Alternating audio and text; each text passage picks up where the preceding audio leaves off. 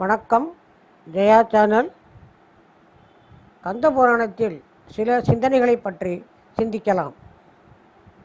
ஓம் தத் புருஷாய வித்மகே மகாசேனாய தீமகி தன்னோ சண்முக பிரசோதையாது. ஓம் சண்முக கடவுள் போற்றி சரவண துதித்தாய் போற்றி கண்மணி முருகா போற்றி கார்த்திகை பாடா போற்றி தன்மடர் கடப்பமாலை தாங்கிய தோடா போற்றி. சூரன் தேரும் முருகன் கணையும். இவற்றைக் கண்டார் முருகவேள். சூரன் செய்த சூழ்ச்சியும் மாயை சொல்லிக் கொடுத்த வழியும் மந்திரமலையின் மகிமையும் பகைவர் பிழைத்து எழுந்த வகையும் நன்று நன்று என்று நகைத்தார். விடுதல் அப்பொழுது அசுரப் பெரும்படை வேகமாக வந்து அருமுகப் பெருமானை வளைத்தது. அவற்றை தொலைக்க கருதிய பெருமான் மண் உயிரையெல்லாம் அழிக்க வல்ல சர்வசங்காரப் படையை எடுத்தார். மனதினார் பூஜனை செய்து அப்படைக்கலத்தை நோக்கி போர் முனையில் நிற்கும் அறிமுகன் முதலிய அசுரத் தலைவரையும் அளவிறந்த சேனையையும் அழித்திடுக என்று கூறி விடுத்தார் சங்காரப்படை புறப்பட்டது.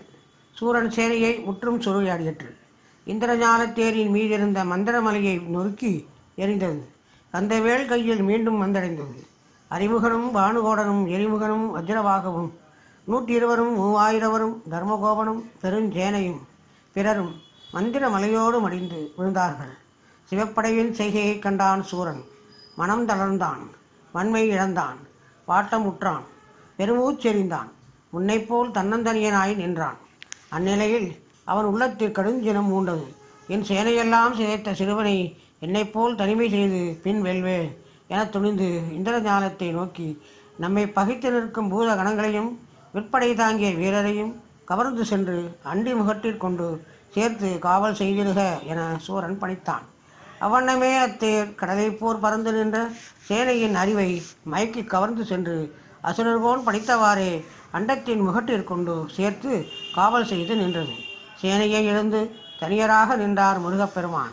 அது கண்டு மகிழ்ந்தான் அசுரர் கோமான். தன் தேரின் திறங்கண்டு முகமலர்ந்தான். வானவர் மீண்டும் துன்புற்று மயங்கினர். மாற்றான் நிலையும் தம் நிலையும் கண்டார் முருகவேல். சீற்றம் கொண்டார்.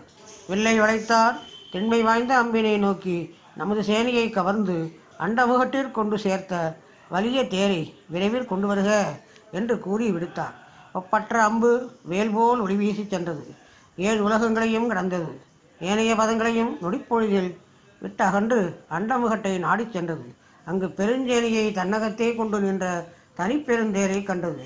அதன் வலிமையை முறித்தது. சேனையோடு தேரையும் வெற்றி கொணர்ந்து வெற்றிவேலன் முன்னே விட்டது. வானவர் போற்றி ஆரவாரம் செய்தனர். வீரவாகவும் பிறரும் தேரிலிருந்து ஊக்கத்தோடு இறங்கினர். அப்பொழுது முருகவேல் இந்திர ஞானத்தை நோக்கி அழகிய நெடுந்தேரே இனி நீ அச்சூரனிடம் செல்லாதே. அவன் இரத்தல் திண்ணம் இங்கேயே நில் என ஆணையிட்டார். அண்டத்தை அடைந்த தேர் அருமுகன் ஏவிய கணையால் மீண்டு வந்ததைக் கண்டான் சூரன். பூதப்படைகள் எல்லாம் மீண்டும் போர்க்களம் போந்ததும் அறிந்தான். தனது தேர் தன்னிடம் வராததையும் தெரிந்தான். கடும் கோபம் கொண்டான். மாயையும் முருகன் மயிலும் அம்பும். மாயையின் திறத்தால் சூரன் கொடியதொரு பறவையின் உருவம் கொண்டான். பெருங்கடல் போல் முழங்கினான். சிறகு பெற்ற மலை போல் எழுந்து யூதர்களை அறைந்தான். கூரிய மூக்கார் குத்தி விழுங்கினான். அருமுகப் பெருமான் ஏறியிருந்த தேரையும் சுற்றி சுற்றி வந்து அடித்தான். பரந்த கடல்களின் எல்லையளவும் பறந்து சென்றான். மீண்டு வந்தான். நிலவுலகம் முழுவதும் சென்று மீண்டான். நாகலோகமும் சென்று வந்து பூதங்களை படைத்தான். எங்கும் சுழன்று திரிந்தான். இவ்வாறு பறவை வடிவம் பூண்டு போர் புரிந்த சூரனைக் கண்டார் முருகவேல். பறவையை தேர் மீது இருந்து போர் செய்து கொள்ளுதல் பழியாகும் என நினைத்தார் இந்திரனை நோக்கினார். கந்தப்பெருமான் கருத்தினையும் தன்பால் அவர் கொண்ட கருணையையும் அறிந்த இந்திரன் அழகிய தோகையுடைய மயிலாக மாறி வந்தான். மரகத குண்டு போல் வேலனை போற்றி நின்றான். ஐயனே வானவரெல்லாம் வணங்கி நிற்க எளியனாகிய என் மீது கருணை வைத்தாய். ஆதலால் பொன்மை தீர்ந்தேன். நன்மையுற்றேன். பிறப்பெரும் வேதமையும் போக்கினேன் என்று இந்திரன் கூறிய பொழுது முருகப்பெருமான் தேரினின்றும் இறங்கி தோகை மயில் மேல் ஏறினார். சூரனை தொடர்ந்து சென்றார். செல் தொ- தொடர்ந்து வந்த தொல்லை விளைவித்த முருகன் செயல் கண்டு சூரனும் தளர்ந்தான். துயரடைந்தான். சீற்றம் கொண்டான். அவர் கையில் இருந்த வில்லை கடித்து முறிக்க கருதி வந்தான். அது கண்ட முருகவேல் மற்றொரு கையில் அமைந்த வாட்படையை வீசி பறவையின் உடலை இரு கூறாக வெட்டினார். அரி அயன் முதலிய தேவர்கள் ஆனந்தமுற்று ஆடினர். அப்பொழுதும் சூரன் ஐந்தாள் அண்ணன். மாய வடிவங்கள் பல எடுத்தான் பேய் போல் வருவான். புகையும் தீப்போல் தோன்றுவான். சுழல் காற்றென தெரிவான் கடலெனப் பறந்து நிற்பான். அம்மாயா வடிவங்களை நோக்கி முருகவேல் ஆயிரம் கோடி அம்புகளை எடுத்து அவற்றை நோக்கி அம்பாகி அம்மரரே நீ சென்று சூரன் எடுத்துள்ள மாய வடிவங்களை அடியோடு கெடுத்து வருக என்று விடுத்தார் அவ்வம்புகள் விரைந்து சென்றன வேகமும் கோபமும் கொண்டன. சூரன் எடுத்த ஒரு உருவத்திற்கு ஏழு உருவம் எடுத்தன எட்டு திசையிலும் விண்ணிலும் மண்ணிலும் செறிந்தன.